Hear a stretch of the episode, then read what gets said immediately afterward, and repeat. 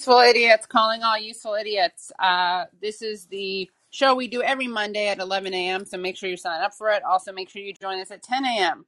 Uh, on YouTube.com/slash Useful Idiots.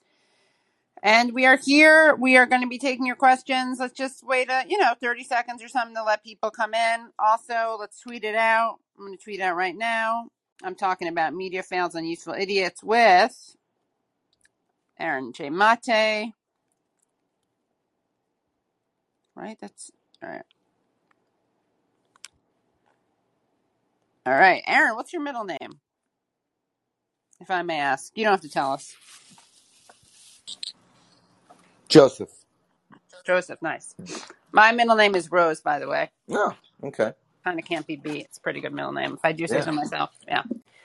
Um. All right. So, should we take our first uh, caller? Let's do it. that. Will. Will you or won't you? Channeling the dad jokes. Okay, Will, I guess he won't because uh, he just went off the thing. All right. Gregory. Gregory. Gregory. Gregory, please unmute yourself. Okay, great. Hello. Gregory, you are unmuted, but you are not making any noise.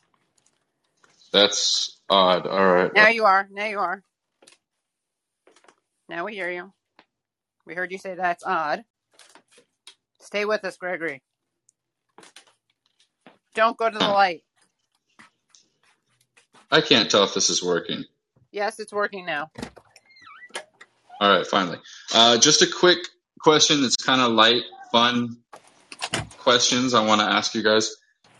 Um, if there were two people hanging off a cliff, who would you save? So this is going to be pretty fast. Okay? Yes? Okay, we have Adam Schiff and then Joe Manchin. Who do you save? Oh, that's a that's a tough one. I don't know. Can we answer this without getting arrested, Aaron? Is this Yeah. considered a crime? Gregory, sorry, we're not going to answer uh, death hypotheticals, but thanks for the call. Uh, hey, all right. I'll catch you guys next time. Bye. Yeah. Questions. Nobody benefits. I, I don't see. I don't see any societal benefit from answering a question like that. I just don't Well, see I'm it. just I afraid don't know. that I'm open to it. it's illegal or something Yeah. because they're in office. I would rather. I would rather kill this Yeah. person. Yeah. Yeah. All right, let's go with Andrew. All right. Hi, Andrew. Hi, Tell Katie. what's on Hi, your mind. My mind is on the fact that there are very large clown shoes to fill at CNN right now. And I wonder, do you think that there's any chance, I'd like to hear your thoughts on, is he going to go the route of Fredo Cuomo to News Nation? Have you seen that Chris Cuomo's going to News Nation? And Yeah. have you even seen this channel? Have you ever watched it? No, no, I don't think so. I may have seen You should. Okay, It's is it good? What's it like? It's it's like what CNN wants to think it is, but it's still very establishment. They they they make it a point. They beat you over the head that they're nonpartisan. I mean, it's like all over their advertising, and they're acquiring these people from like like failed uh, hosts from other networks, like Chris Cuomo. I mean, so I think. What do you think? It might be uh, possible, right? That he lands, Stelter lands at uh, News Nation, and you should watch it just for the experience. Well, listen. I've been on News Nation multiple times. Um, I've been invited on to debate their host, Interesting. and uh, I was actually on this Friday talking Wow. about uh, talking about the raid on the African People's Socialist Party. Wow. Yeah, Look at that. yeah. So Well, you that's know, great. yeah. I mean, they let me Dan, talk. Dan Abrams. Is that one you debated? Uh, th- not recent. Yeah, I have been on Dan Abrams' show this week. It's a guy named Leland. He has a show called On Balance. I'll Hmm. drop a link to it in, in the chat, which you can watch after this call, and not, of course, during it. But Yeah. um, yeah. Uh, so uh, look, um, um, what can I say? They'll have me on, so that's already a, a plus in my book. All right. Yeah. I had no idea. That's very interesting. Uh, Yeah, it kind of makes me root. I didn't watch enough of it to catch you, apparently. You know, I, I'm assuming you're not on there every week, so I'm not on every week. No, no. no. Well, we hopefully that changes. Yeah, All right. yeah. Yeah, you But I, you know I later. how think if you want if you want Gregory to tune in every week, News Nation, you know what to do. yeah. I mean, but look, you know, obviously they're they've obviously calculated that there's a opening because of the hemorrhaging trust in the other networks, and Right. uh, the problem though is that it's still, the, you know, the like the propaganda system here is so powerful that it just makes it very difficult for anyone to really do anything fundamentally different. Is because it's just that's how it works so well that you know that if you really deviate from the party line, you're gonna you're gonna be canceled and harassed and get flack and all all the ways in which the propaganda model enforces itself. I'm surprised they even let you on, considering how the establishment, you know, considers you literally like Putin's henchman. I mean, you'd think that alone would be enough for them. For most people, they're uh, cowards in that way. And to even talk about the raid, I mean, that's pretty interesting. So, yeah, I'm gonna have to check it out more. All right, thanks for your time. Thank Thank you, you. and I'll drop the link here. I have the link here for the, my segment. It was One pretty last quick. thing, I did send you the link to the Kiev Independent article, Aaron, on the message. Oh, thank you. Thanks for that. Thank you. All right, bye. Bye. Do not go to that link now. We need people here. Aaron, Yeah, next sorry. time I'm gonna have to drop it later. Yeah. Okay, sorry All about that. right. That's right. I'll try All to right. delete it. Oh No, I yeah. can't. No, it's okay. It's okay. Yeah. Well, we trust you guys. And everyone tweet this out. We want we need people here instead of watching other shows. All right. hmm Loki or Loki. How that's right. you say it. Hear me now. Yeah. Okay. Cheers.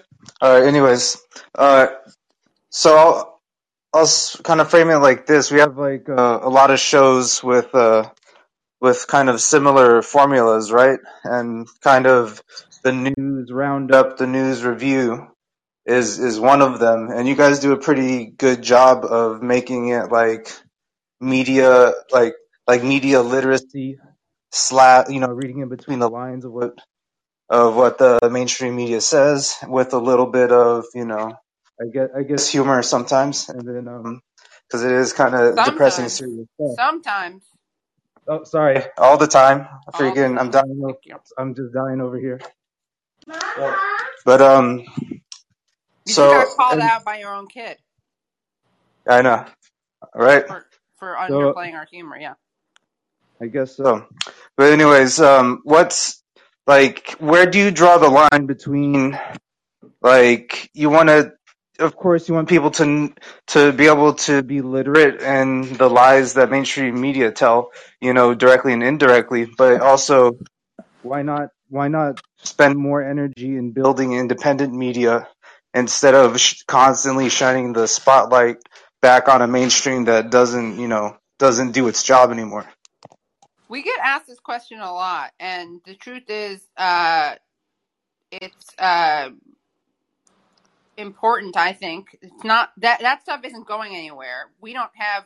We would love to have a big enough audience for uh, it to to make a difference uh, for our audience not to be exposed to that. But it's also they're not getting clicks when we when we have when we expo- go over them. Uh, it's also just fun to do, but I don't think it's politically problematic to do it. Like this is what Americans are exposed to more than other sources, despite the growth of independent media. We need to be able to uh, deconstruct that, and what we do is every week we have another show where we interview people and go over other things. So it's not like this is the only thing we do. Oh, yeah, for sure. Not, I, I'm not saying that this is the only uh, type of show or or format or things you guys do, but it's just, um, yeah, my, I guess more towards the question of of where do people put their energy to more efficiently bring about, you know, what sh- should be, you know, goals for for people as a movement or as people that think in a humanitarian way or however people label themselves there has to be a there has to be a, a tangible goal in mind so you know what i mean Right. Well, Well, what do you think i- i- tangible If goals we were, if we were, Oh, if we were, sorry. if we were claiming that this is the this is the path forward for the for the movement is to watch cable news clips and laugh at it, then I think that would be a problem. But we're not saying that. We're just making fun of cable news clips and having a good time. Right. And I think that's okay.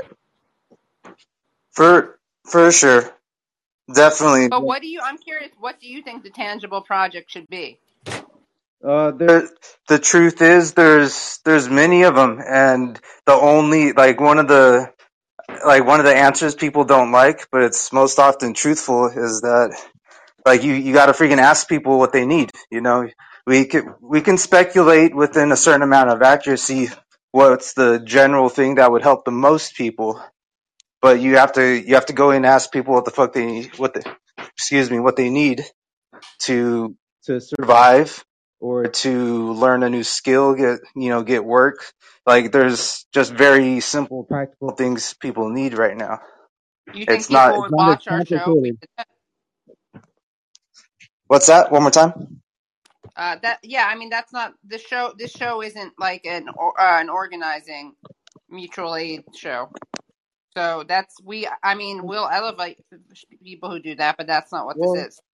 I guess as far as media, I would say, well, then if we're not going to go that direction, as far as what media can do, it, it's you know it's stuff that you guys have done too. You know, give give voices to to people that are doing that kind of stuff, and you know get get voices from from all the people on the ground that are you know basically doing doing the right thing, or at least doing the practical, smart thing, and and making progress and have something that's kind of that people can replicate and maybe even join, you know, give Did you voices watch to our, our people show that are last? making ground. Did you watch our show last week? Uh, uh which which which one was it? Were you interviewing someone or was it an Yes, interview or Amalia. a news roundup? Yep. You you are. We interview people every single week. So if we are asking you about a show, it's going to be an interview. Yeah, it was with Amalia Shatela Okay. I don't think I caught that one yet. with the African People's Socialist Party. Uh, they do a lot of stuff uh, that you'd probably be interested in. So you definitely want to check that out. Oh, Thanks, it. Loki, for the call. Okay. Yeah, thank you. D. Thanks for answering. Yep. Sure, bye. Okay, D. Hey, I hey, I can you guys hear me? Yeah. Yeah. Yeah, I just wanted to say that um I'm kind of believe it or not, I'm in some ways like I'm I'm the CNN thing, I've never been a CNN CNN fan. Um, but I am wondering how this um, affects the approach of independent media because one of the criticisms um, of independent media, particularly left independent media, is that there's such a focus on sort of the shortcomings of which there are many of the Democratic Party and kind of the defense that independent media kind of uses as well we don't really cover as much the reactionaries and Republican Party in the Republican Party because that's stuff that CNN and New York Times focus on all day. So how much do you think this kind of changes that dynamic because um if, i I do think if the left media left independent media is to be uh is to be successful there needs to be a certain degree of we're critiquing the Democratic Party at length, but at the end of the day, we are also critiquing the very reactionary nature of uh, Republicans. I mean, as Aaron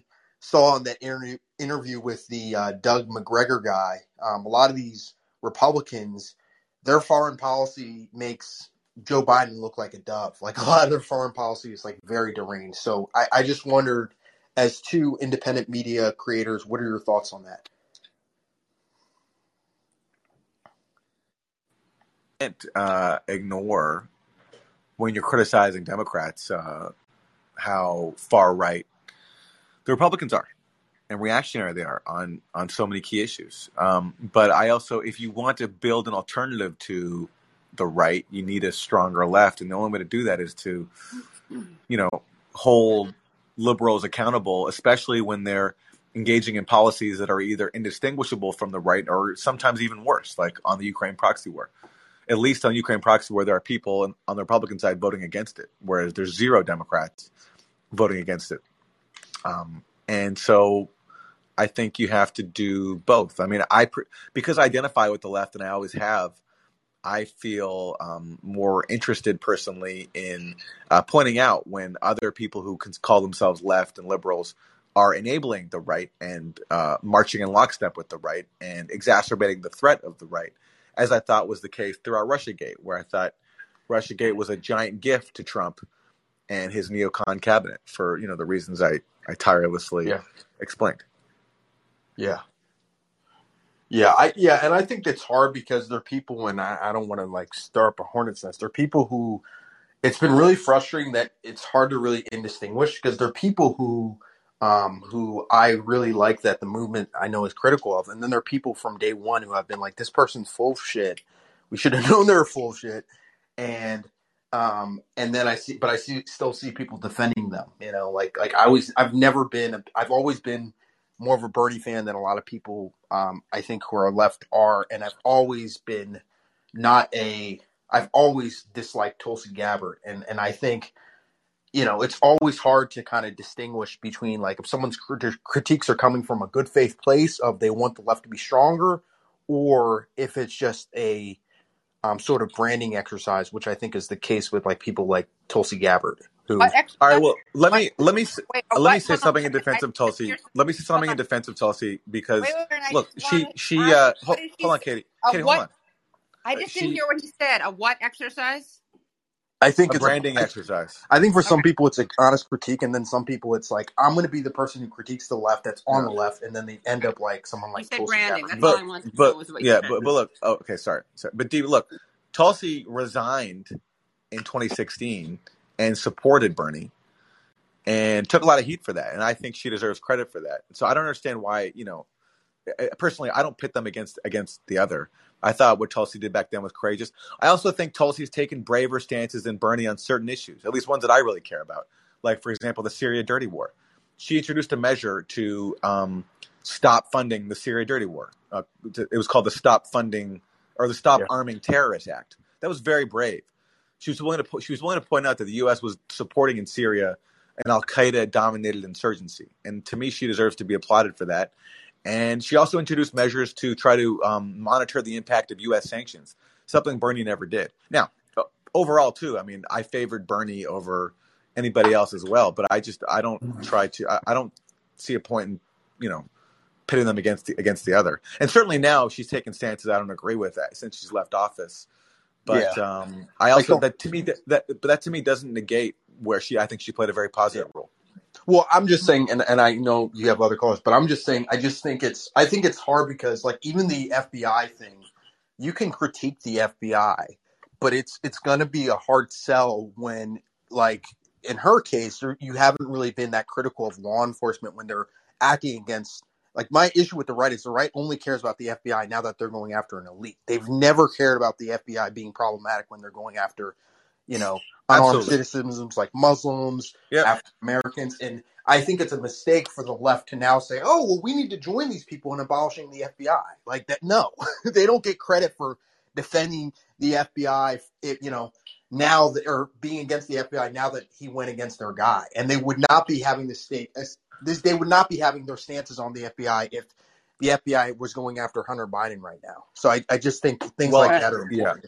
I liked I liked what Briahna Joy Gray said about this. She said, you know, assuming the right is acting in bad faith, which is a fair assumption, it's still an opportunity because they're at least talking about the FBI and the need to abolish it or reform it. So why not at least try to take the opportunity created by this moment? I don't see a problem with that. But yeah, that doesn't mean I think they're they're operating in good faith. And as we've pointed out, nobody on either side said anything when the FBI raided a radical black political organization with drones and and uh, flash grenades.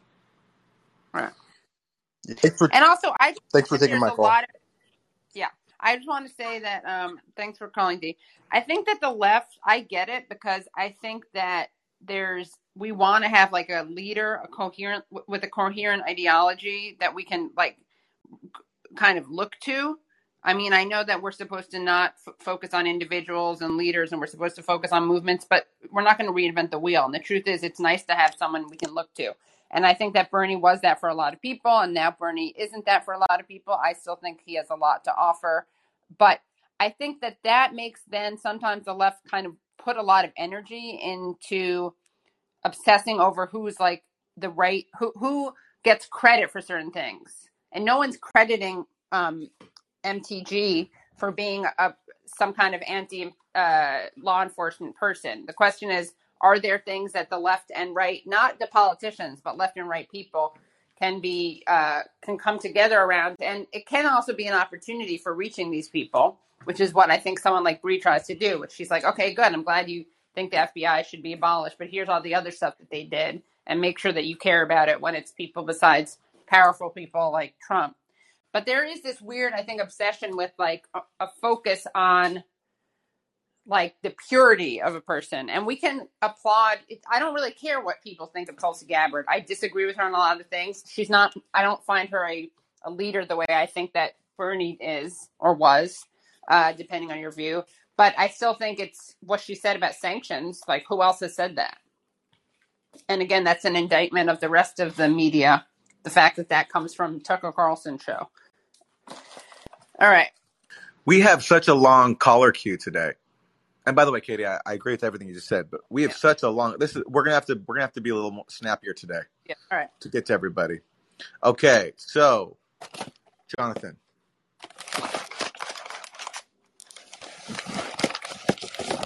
Hello. hi there. hello Okay, I'll go as fast as I can. Just want to tell a story about the time I was a substitute teacher, and they were handed out a little worksheet for the kids, and it said the beginnings of modern terrorism, and the first line item on the Jonathan, I sheet can't hear what you're saying. we have to be louder Yeah.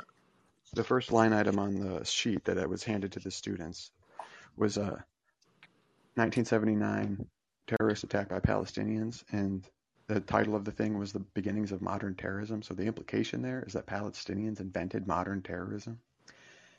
And so I went on to, to talk a lot about what, uh, say, Oliver Stone would say in his Untold History of the U.S. And I was basically called in and said, "Oh, you have to stick to the curriculum. You can't go teaching the kids things that happened in history that weren't on the syllabus that was left for you." And that is relates to the who was the guy? Oh, the older guy Stelter was talking to. Carl Bernstein. Yeah, but if it's all fun to point out his hypocrisy, but what he said in a vacuum, I totally agree with. There's no such thing to me as a un, as a median narrative because your version of where the middle is is itself political, Mm. and that basically, you know, cost me a job substitute teaching to basically say that I can't stay in the middle because you're telling them where the middle is and you're wrong. Like right it's just ahistorical to tell people that Palestinians invented modern terrorism in 1979. That is not true.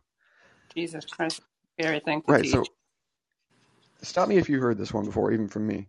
Uh, Je- Jean Baudrillard goes to Disneyland. He leaves Disneyland. He's in Los Angeles. He's looking around. He especially a place like Hollywood, you'll see an actor go to a restaurant not because they like the food there, but because they want to be seen there. So they're still acting every bit as much as the actors inside Disneyland are acting. So this line between the two, when you leave one place and go to the other, serves to obfuscate and confuse the fact that there is no line. You're still you're still in Disneyland. Of course, he's a foreigner, so he sees America as very Disneyland-ish. He makes the same point about prisons. You drive by them, there's a big gate as a fence, and that serves to obfuscate and confuse the fact that the state is carceral, with our Stalinist levels of incarceration, with the labor power and consumer power being harvested. And your YouTube ad ends and the content begins, and that confuses how the content is propaganda. He would have loved the Super Bowl for this reason. Billions of dollars in commercials, and then when it ends, you don't get that you're still watching a commercial. Professional sports is a it sells beer and army recruitment, and more importantly, perhaps an identity that's not your class identity. I'm a Packers fan. I'm a Right. Hawkeye fan. I'm a I'm showing myself to be a Midwesterner right now. But the point is that's the news media's story about Trump, and this I may have said here before. You said it, Aaron. You're like, the story is now going to be about which staffer moved which box full of which papers from which office to which house in, in breach of the law, as if that's a story, as if it's a story that any ex president might have some lingering access to some sensitive information, as if that hasn't been true of every single one of them. Like the whole thing is an, is a is a distraction in, in the propaganda in the same way that all of those things that Baudrillard talked about are distractions and propaganda. It's meant to tell you where the middle is. It's not whether he's guilty or not. He probably is guilty, but that's not the point. Yep. The point is think about this and not about where money comes from and where That's it goes. right. J- Jonathan, can I ask before you leave what what state, what or what city was were you substitute teaching in? And was it a public school or a private school? It was a it was public school in Iowa. Okay, thanks. Interesting. Yep. All right, thanks, Jonathan. Curl. Hey guys, how you doing this morning? Good, you? I'm so sad that Stelter's gone. He really was uh, kind of a touch point for every week. I got to see you guys close the show out every day with it. I was just kind of curious um, if you guys have been kind of watching the center left kind of go crazy, like the Sam Harris thing. Uh, for me, Duchovny with uh, Taibbi on real time. There's been a lot of kind of wow, these people are so out of touch, and I just kind of don't even know is this just products of endless CNN watching, or what are your thoughts on those things? Can you? I don't know what happened with Duchovny and Taibbi. What do you and Oh, Harris? just um, well, it's kind of the I, I I was shocked at some of the things he was saying that was so like kind of mean spirited, and it, it really does seem like if there was a uh, kind of a narrative that everybody's pushing, I guess at Fox and at uh, CNN, it's civil war is coming and we hate the other guy. I mean, it's not like that's anything new, but to see somebody who actually has something to lose come out and say things that are like, "Wow, man, that's uh that's kind of scary." if that's what's trickling down to people that don't pay too much attention, it's like, whew, are we really trying to push violence, like physical violence between people in the streets? That seems kind of like what the narrative is. And who was saying that? And who has something to lose? Uh, Duchovny. Mm. Yeah, that is kind of a liberal narrative. Uh, before the election, there was some, you know, I remember some op-eds. There was one prominent neocon, I think it was one of the Kagans, wrote some article in the Washington Post about how a civil war is coming, and there's it sort of fuels their fantasy of, um, you know, sort of like neocons now, liberal like liberal neocons being at the forefront of this like protect democracy alliance, where they're the last people standing in between Right. uh, the U.S. and tyranny. And so, yeah, uh, they like to act this out. It makes them, I think, feel better about being in their neoliberal neocon bubble to pretend as if we're on the brink of a civil war, and that's why we have to get behind the FBI and the CIA and And Liz other Cheney. and Liz Cheney as the answer to our problems, and not actually trying to, you know, deal with our dysfunction, uh, deal with our dysfunctions in a, in a serious way. And um, the Sam Harris clip, I saw everybody making fun of him. I didn't watch it because I've never been interested in in Sam Harris. I just don't, you know, I, it, yeah. So I, I didn't, I, I don't even know what all that was about. But I saw people, I saw that he was the subject of a lot of ridicule. Yeah, what did he say? Can you summarize it? Essentially, he uh, uh, he was saying Trump is so bad that uh, we Oh, cen- we can. For, I'm sorry. censorship. Something about censorship. Yeah, that basically it was totally okay for the Hunter Biden thing. I don't care if Hunter Biden. I think that the the quote was something like, "I don't care if he had dead children in his basement. There's nothing he could have done that would have been worse than Trump," which seems like an insane thing to say to me. Uh, Yeah. but and a lot of other people too. But um, I'm not a huge uh, Harris fan, but just whew, there's been little pieces here and there from people that I at some point kind of respected their at least ability to talk about things. Uh, kind of had a similar experience with uh, Chomsky and the unvaccinated. It's a personal thing. I'm just like, okay, I'm vaccinated, but should they should not get food. Seems like an insane thing to say. Well, listen, I mean, look, I thought Chomsky on that one was totally wrong, but he didn't say they shouldn't get food. He said they should be isolated from society. And uh, he My said, bad. Yeah, um, you're right. You're right. He he did say them. isolated from society, and they made their choice. I, I, I remember the the clip, and it was. I, I actually watched the whole thing, and and I get it. He's older. He's scared. I understand. I try to have empathy for everybody, but yeah. still, that that's it's hard to have empathy for people who have no empathy. You see what I'm saying? I uh, listen. I thought what he said was, uh, um, it was the first time. Well, you know, you know, look, it wasn't the first time. I've disagreed with him before, which is hard for me because emotionally he means so much to me in terms of like from a very young age he I'm was right there with you. Yeah. hero and, and he has been you know into adulthood into today so hearing him say something like that was was hard for me to process because i thought he was so wrong but i also want to be fair i mean people like to say he was calling for putting people in camps and all that stuff and that's not true he was just saying they should be isolated from society which is you know it's it, i thought what he said was totally wrong but it's not the caricature of um uh, you know that it was made out to be. But um, and I also have empathy for him because he's over the age of ninety, and uh, the elderly, you know, disproportionately are impacted by COVID and thus are understandably more scared of it. So I I urge empathy in that case, Yeah. even though he was totally wrong.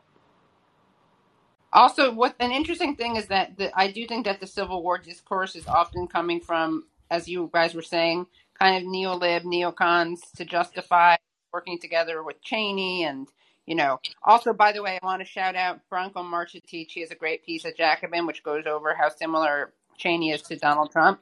But it is also a critique that comes from, uh, or a prediction uh, that comes from people like uh, Chris Hedges, who's neither a neocon nor a neo-lib. So I just think it's interesting. It's not an inherently problem. Like it, it doesn't inherently come from bad people. The Civil War prediction.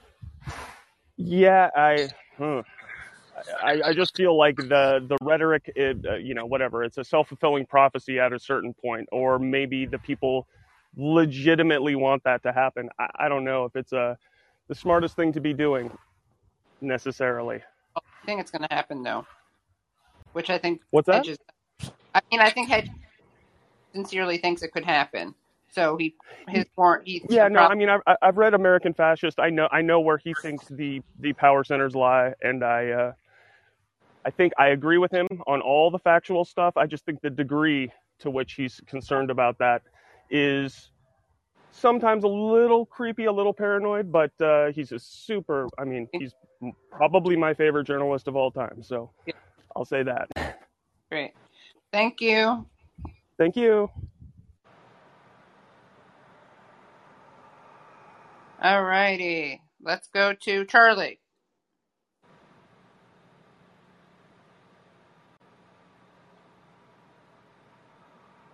Charlie, unmute yourself, please. Yes, this is Charlie. You can hear me?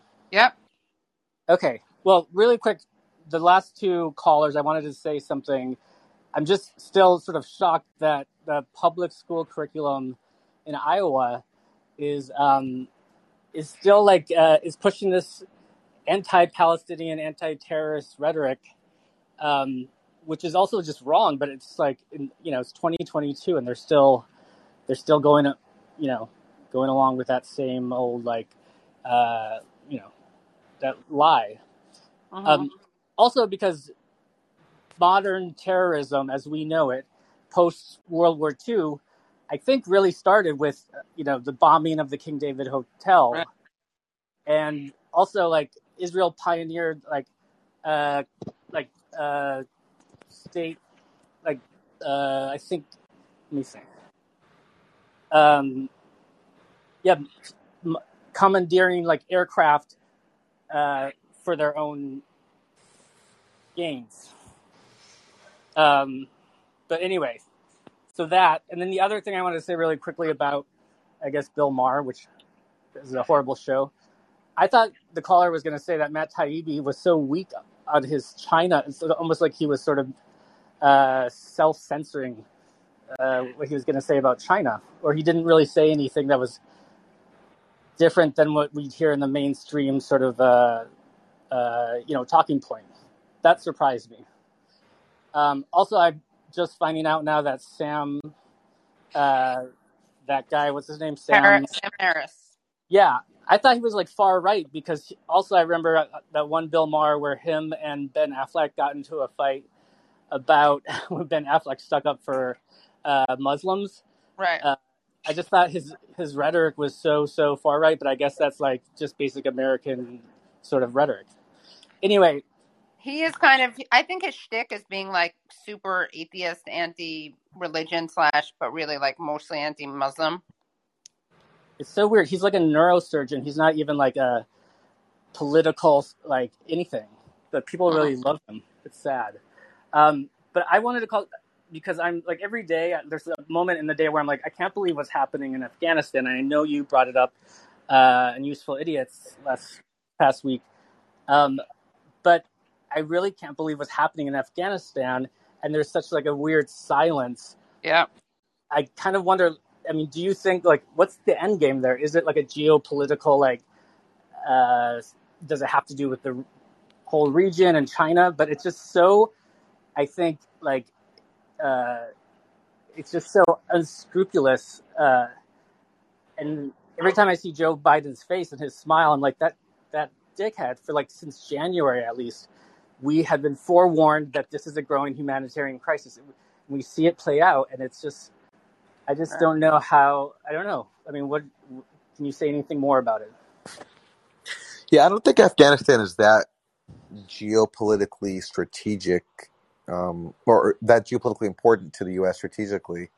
I think it's more just it's vengeance. The U.S. got humiliated there. They occupied Yeah. it for 20 years. Um, the U.S. could have ended that war early on. I mean, initially the U.S. won the war. The Taliban were toppled pretty quickly. They were offering to negotiate. They were even offering to turn over members of Al Qaeda uh, early on. But the Bush administration just said, no, we don't negotiate with terrorists and kept the war going. And as did Obama, too. Obama could have ended the war, but he instead signed on to the troop surge. So I think now it's just vengeance. The U.S. was humiliated when they left, when they withdrew, and the, the government fell so quickly. And so now you just have to punish people to send the message that you don't humiliate the Godfather. It's also such a scary. I mean, if the media were at all concerned by humanitarian concerns, which they claim they are with Ukraine, I hmm mean, they'd be talking about this all the time, and they never talk about it. And imagine if Trump were doing this, were presiding over like freezing of Right. assets while people literally freeze and go Yeah. hungry. It, it'd be like another impeachment proceeding. But Well, I don't think it would be that because they were the resistance was always so terrible at, at actually prioritizing what they would impeach him over or actually oh like drag him over. But it would be something in the in the atmo- political discourse. right, like the kids in cages. It'll be like a, uh, you know, a hallmark of his his time. Yeah, But I don't know. It just seems like on a scale of like this is like a huge war crime almost. And yeah, you know, after a war had ended, you know, quote unquote, it's just like, good job, Biden. Like you managed to, you know, get in a war crime after the war ended. yeah. Um, all Yeah, right. it's pretty terrible. Yeah. All right. Thank Thank you, Charlie, for the call. Okay. Jason.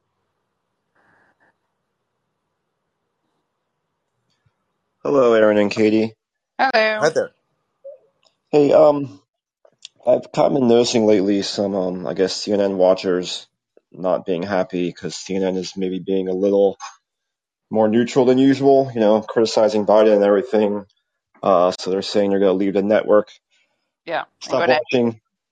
Yeah, go wherever, I don't know, MSNBC. Um, kind of reminds me of when Fox was being slightly critical of Trump and, sorry, Trump, and it drove a lot of viewers to, I guess, Newsmax and OAN. Uh, my fear is now that we don't have reliable sources, what are these people going to do? Well, I think they told us what they're going to do. They're going to go to MSNBC, and there was actually a good tweet. I retweeted it. Um, let me see if I can find it. One second. Hold on. Um, let's see. Where was it? Where was it? Where was it? John, Johnny Exam tweeted. Um, what was it? He's, he tweets too much, so it takes me a while to find it. I mean, when I say too much, he tweets. Okay, liberals want to boycott CNN because of because there was a hashtag boycott CNN. So he tweeted yesterday, liberals want to boycott CNN because of its conservative stances. They're screaming, "I'm switching to MSNBC." MSNBC host colon Nicolle Wallace, former Bush White House aide, Michael Steele, former RNC chair, Joe Scarborough, former GOP House rep, Chuck Todd, Andrea Mitchell, and countless others. Yeah, so geez, like, what are they exactly fleeing to? Yeah. It just, uh, I mean, I don't know. People want to, they almost like they crave being in their echo chamber and Yeah. uh, that's that's a great example of what that can lead to. You know, you get so uh, deep into your echo chamber, and then you find yourself supporting Liz Cheney and all these uh, ex uh, CIA spooks on MSNBC. Yeah. Yeah. Okay, well, hey, thanks, uh, thanks for your thoughts on that. Take Thanks. care. Thank you. Bye.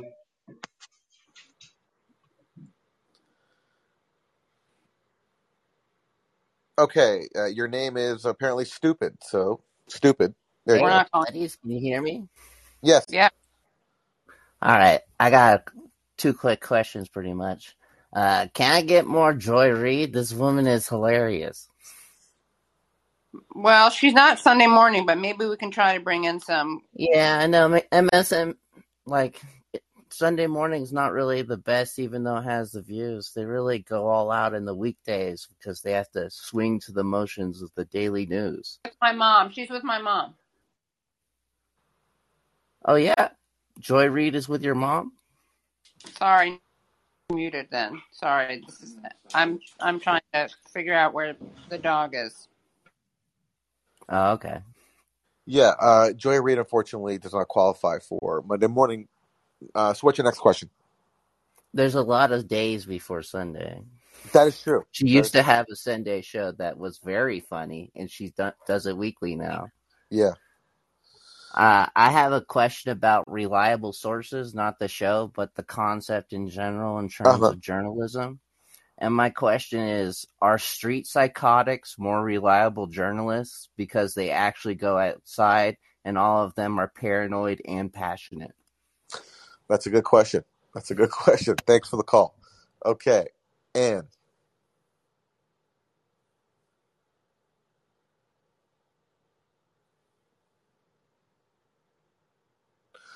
Hi, Anne. If you're there, hit the unmute button.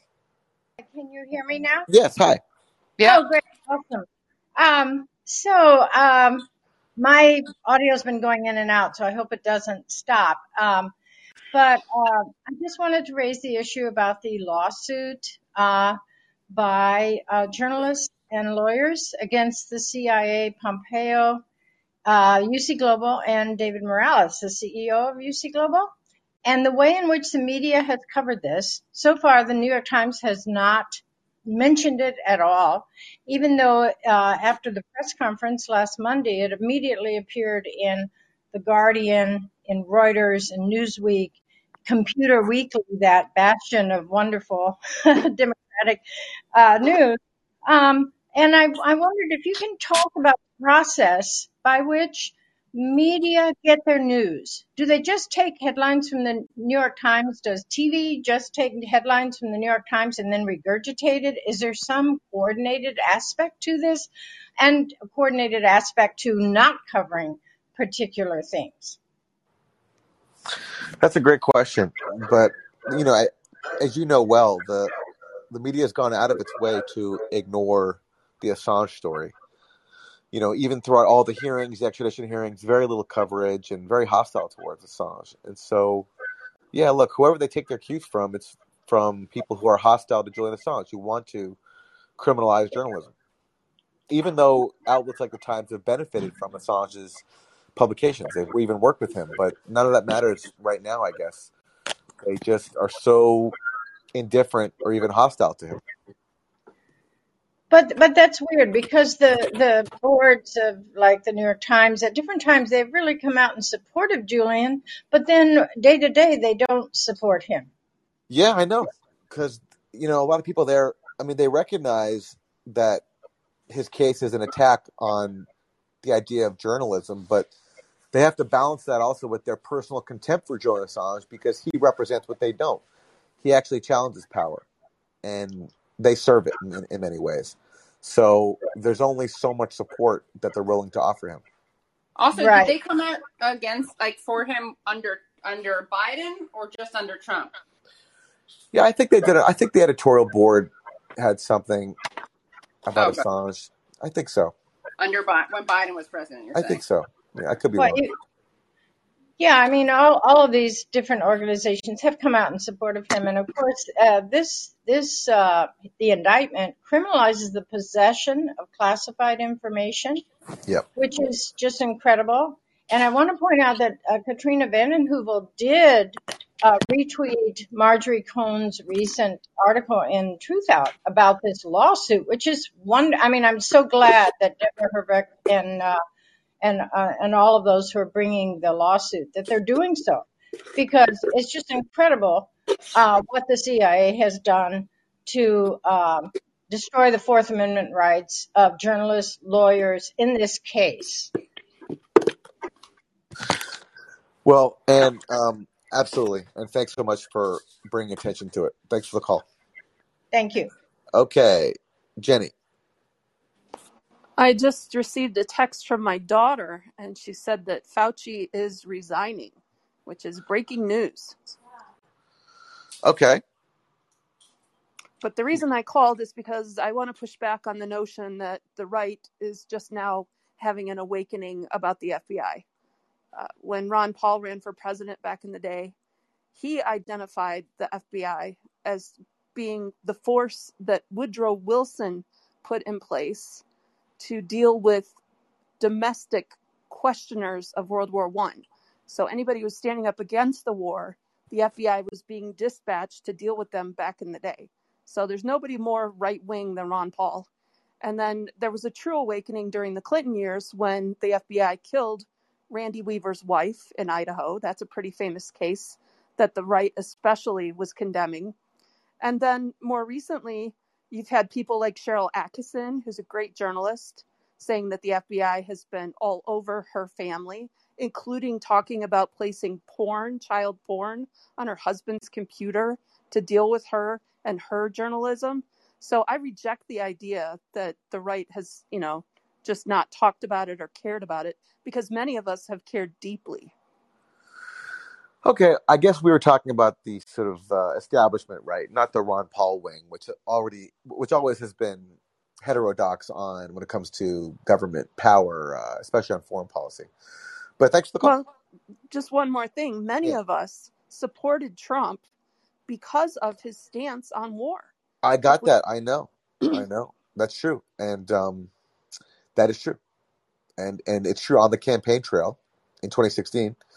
Trump sounded like he was anti-intervention. He talked about instead of destroying other countries, we should be spending the money to, you know, uh, build at home.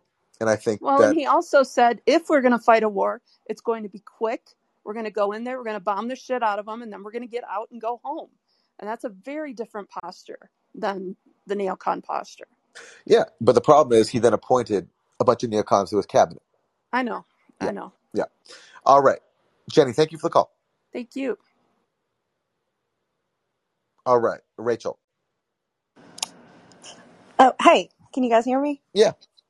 Hey, yeah, Aaron, I was um I just wanted to mention I was watching this quote unquote disinformation um panel that the Estonian foreign ministry was having with NATO and the Atlantic Council and this this guy named Ross Burley with the Center for Information Resi- uh, Resilience. Are you familiar with that in the UK? I'm not. I can't keep track of all these. Well, they mentioned you. He went on a tirade about quote unquote, like what he said, quote unquote, independent journalists, and he mentioned your name and was slamming YouTube and social media for hosting you and uh, for interviewing Russell Brand about Ukraine and spreading quote disinformation. So I just wanted to uh, bring that to your attention. Uh, but what what was I was going to ask you? He was he was repeating kind of the same stuff that like Paul Mason was in those uh, in those leaked emails. So I was try- I was going to ask you if you knew if there was a connection between uh because because this guy's a former UK foreign office person and now he runs this quote unquote disinfo think tank in the UK. But I was wondering if I was going to ask you if the gray zone had found like some connection with Paul Mason and that in this think tank. So Well. I'll have to ask. Uh, Kit Klarenberg is the journalist who did the Gray Zone stories and, and continues to do them about the Paul Mason emails.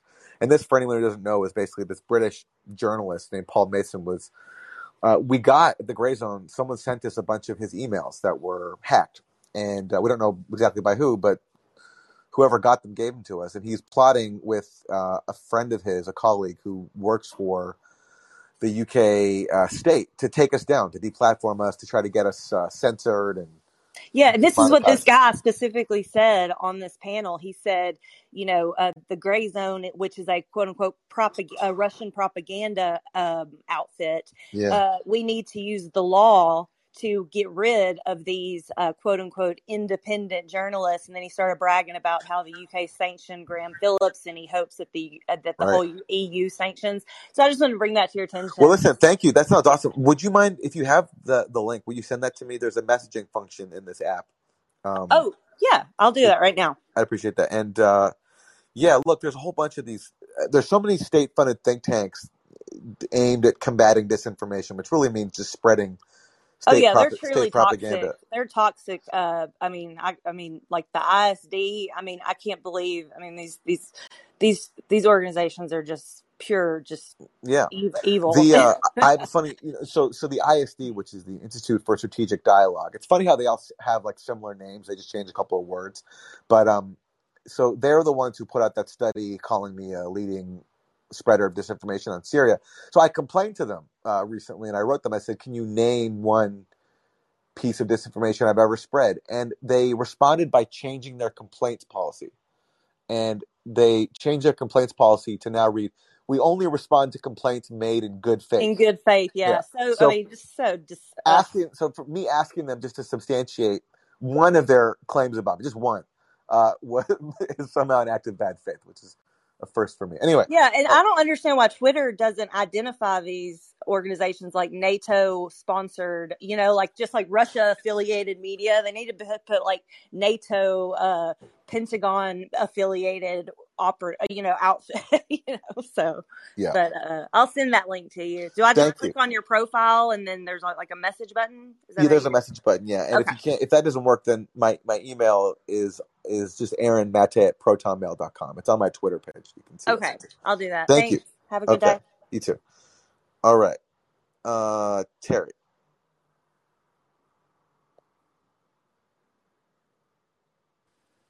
Hey, can you hear me? yes Hi, uh, big first of all, big fan of the Katie Halper show, big fan of Gray Zone. Um, so I'm kind of from a, in a rural, rural area, so I've been cutting out. So my apologies if someone already asked this, but uh, I was just wondering if I could uh, get your thoughts on the recent killing of Alexander Dugin's daughter, Oh yeah. Daria Dugan. Um, I know it just kind of happened, so you, we don't really have many of the facts, but just wondering on anyone's input on that. I don't know that much about her or her father. I know that her father is said to be really influential in Russia, uh, but that's not what the experts I trust on Russia tell me. Um, Like Steve, Mark Ames. Mark Ames, for example, yeah, and Stephen F. Cohen also was talking about how Oh, Dugin's interesting.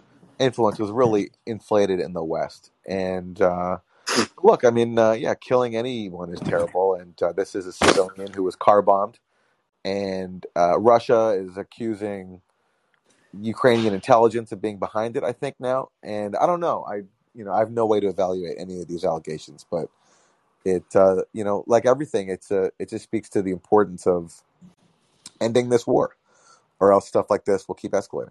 Right. Also, the headlines were just kind of disgusting. They were like gleeful. Um, did I screenshot them on my laptop, or if I did on my phone, I can read them. But they were like, "Oh, uh, like Putin hardline ideologue." It was very. They. It was very. The headlines were very um not objective. Yeah, I, I definitely agree about that. I mean, I'm kind of in the same boat as Aaron. I don't really know much about Dugin myself, but from what little I have heard and seen, it's uh pretty pretty uh disgusting to talk about the death of a civilian that's Yeah. probably more or less unrelated to what's going on in Ukraine. She was bar in her father's car, so it was probably for him. Wow. what? Yeah. Intended for him. Yeah. Well, yeah, thank you. Thank you. Ramona. Hey, Ramona.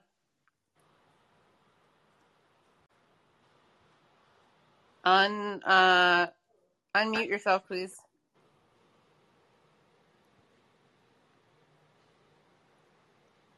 Okay, you're unmuted. So now we just you just talk. Hello, Aaron. How are you? Hi, I'm good. Well, good. I uh, have followed both of you for quite a while. I am um, an older person. I'm 68, so um, that's why I called myself a radical boomer when I had to put in a profile. But here's my question to both of you. Um, scholars such as and journalists such as John Mearsheimer and I.F. Stone have often said that governments lie. How do you two filter through what you hear and see and decide what is actually a, an approximation of the truth? I think everyone just got to use their best judgment and um, identify any evidentiary holes. So if you're not certain about something, then you just have to be aware that you don't know for sure and just try to make the best judgment you can. I don't think there's. I, I wish there was some kind of formula for it, but it's just everyone's got to use their best judgment, you know, and also just develop sources that you trust and see what they're saying. That's that's a good uh, that's a good piece of advice. Um, over time, I've always tried to get at least three different sources and make sure that they aren't related and um, you know concomitant type uh, referencing each other. That's hard to do. Boy, this is exhausting to try to sift through. And then, of course, if you uh, if you maintain a certain stance over time, which I have, no bombs for any reason. I would like my children to have food, not bombs, and my grandchildren to actually live uh, and not go to war. So, uh, but if you do that, you're called tribal, which my background is somewhat in anthropology. So to me, that's a defaming, pejorative term that's being used now. Whereas, you know, civilization and progress seem to supposedly go hand in hand. I don't agree with that point of view. So when I'm called tribal, I go, exactly. Uh, that's what a tribe is for, to support one another. I totally agree. I totally agree. Um, Okay. and it's you know, and it's great to find like-minded people, and that's it, it's cool for me because you know, and that's why I like being on Callin is because we get to meet like-minded people every single week and develop our own tribe, and it's a wonderful thing. It's a real blessing. It is.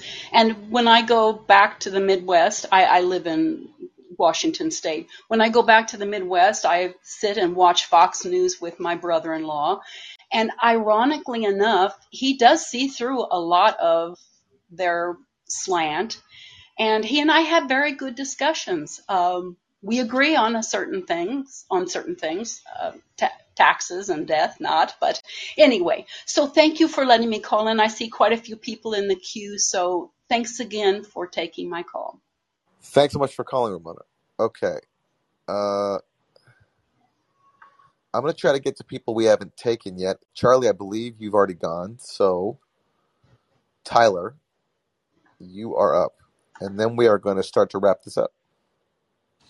Hey, Aaron and Katie, how are you guys? Hi there, we're good. Uh, I'll jump right into it. Y'all are y'all are in a hurry, I can tell. Um, so, and I think Katie has a lot to say about this. Uh, and I'm and I'm not sure if you talked about it on YouTube because I didn't catch the stream today. But the resurfacing of the Bernard Elizabeth Warren uh, Hillary Clinton gender debate was very triggering for me this week, and I would imagine for Katie as well. Um, my own take on this, and I'm going to tie the Dobbs decision back in in just a second. I'll, I'll go quick. My own take on this is we had these policies that we were supporting Bernie for and wanted everyone to live under because they were good universalist policies that would have helped everyone. And we acknowledged that, like, because of historical oppression and systems of discrimination, they would the universalist policies would disproportionately help traditionally disaffected and oppressed groups of people. And yet, the woke argument against those policies was the one that turned out to be most effective, right? the Hillary Clinton saying is breaking up the bank's going to end racism? No, right? And then like her her army of online trolls basically deal, de- demonizing our movement, and telling us we were toxic, misogynist bros for wanting policies and making good arguments for them that would have overwhelmingly been would have benefited women a lot more than they benefited non-women, right? Like these are these are policies that would help generations of uh, groups who have for generations lived under oppressive policies of other groups around them in society. And yet it is it was on those you know identity based grounds that this camp campaign was defeated and the policies undermined. Fast forward you know to 2022 and the Dobbs decision goes through Roe's overturned and Bernie bros such as myself I'll admit I'm 38 and male and Caucasian right? Like I I Okay. fit, right. I, I I fit the description. But we sit here seeing women being further oppressed under you know the the the new administration. And we're looking at it going you know i was told that the, that i didn't have a place to speak on this issue. I don't really want to wade into women's issues or identity based cultural issues because frankly i got burned last time and i don't wanna anymore and and like it sounds bratty, but it's also like the level of toxicity and personal insult and the way that these kind of identity based ideas were were weaponized against again progressive policies that would have helped everyone. You think you, you see something like this happens and you go, well, you know, this is what you get when you undermine those policies, right? Your your identity based groups actually face further oppression Right. and Only like that's a very small percentage of. I understand what you're saying, but it's also like uh, the people on Twitter saying that don't represent most women. So I get your how it's tempting to be like na na na na poo poo or whatever. I that's what we told you, but I think you're a big enough person to see past that. Well, I don't I don't necessarily think it's about being a big person or not. It's about like um, you know, the the the women who are, you know, a, a you're right, it's not all women, hashtag No. not all women, right? But on the other hand, it's like these are the women who are still active in politics and vocal about this issue on Twitter. And like, am I, you know, disincentivized to make contributions to that community based on previous experiences? I think that's fair, right? And I, and honestly, No. Katie, I thought you would have some, some sympathy for this perspective, given that you're a you're a Bernie supporter and a progressive woman, and you know progressive identity issues were weaponized against Bernie's policies. I thought that was Right, but I care about yeah, of course I understand how insidious and disingenuous it is, but it's also that doesn't make me care less about Dobbs. Uh you know, I'm not going to let them like have claim on those issues. I mean, I don't think I necessarily care less about Dobbs, but I think I've been understandably culturally and societally disincentivized from weighing in on this issue in ways that like um, but I wanted to shout out Ramona from a second ago. I think she should start a podcast, right? The ability to, you know, to to to talk about, you know, these anti-war issues with a broad swath of audience, including Fox News viewers, I think is a talent that few of us have, right? Like those are those are those are my focus, right? And so when when I want to build coalition, right, and I want to reach out to traditionally underserved communities that I honestly do not belong to, and will acknowledge that in fairness, you know, you you try to do that so that not only because it's the right thing to do, but also because you want to build coalition for your anti-war causes and you're demonized and personally insulted and suffer professional consequences in many cases just for thinking the thoughts that you think, right? When the similar issues come up five years later, like, do you think, do you not think it's understandable for a person to respond with like, you know what, I have other things to worry about given the way this went last time I walked into this conversation? I mean, it's understandable. I don't think it's like it's also like get over it. Mm, okay. Sorry. I mean, it's understandable, but it's also like I mean, people have gone through hard bigger hardships and like more I'm I assume like harder things than than being, you know, smeared. So I guess I guess my point is that just on a broader cultural level, wokeism is actually a divisive force that undermines political coalition Sure. building and works against progressive policy implementation. And I think we need to remember that going forward. Yeah, I think that's true. But I think like as an individual, you can also not fall into the trap of getting of like abandoning certain uh movements or or elements. But I agree that Yeah, anything anything can be exploited for harm. Anything can, and but that doesn't mean the underlying empre- enterprise of trying to uh, defend everybody's rights, especially the most marginalized. There's something wrong with that. You know, it's just you you have to watch out for how things are exploited and manipulated. And unfortunately, it's uh, you know on the left, it's it's difficult because things are very divisive. And um, you know, I personally try to stay out of issues that I have no kind of business in or stake in, like and um, the whole the whole debate around trans women, for example. I, you know, I'm not a woman. I, I have no stake in that, so it's none of my business. And I think that's I, for women to decide. You know, Aaron, I'd agree with that. I try to stay out of issues that I don't have a dog in that fight. On the other hand, you know, where I started this perspective was, you know, these these issues, these identity based issues, were weaponized against people who were implementing progressive policies that were going to help everyone. People in those traditionally oppressed identities overly represented in that in that helping, I just wish I just wish H- Hillary would go to therapy instead of reliving her trauma um, and projecting her loss onto uh, a phantom sexism on the part of Bernie Sanders. I lost so much respect for Elizabeth Warren, honestly, for what I think was a lie about what Bernie Sanders said. that was terrible. That Yeah. was just terrible. No. See, after, after after all this back and forth, me and Katie found a lot of common ground at the There end. we I'll, go. I'll leave you guys there. Thanks, all. Thank you. Bye bye. Bye. Okay, last caller will be Sean.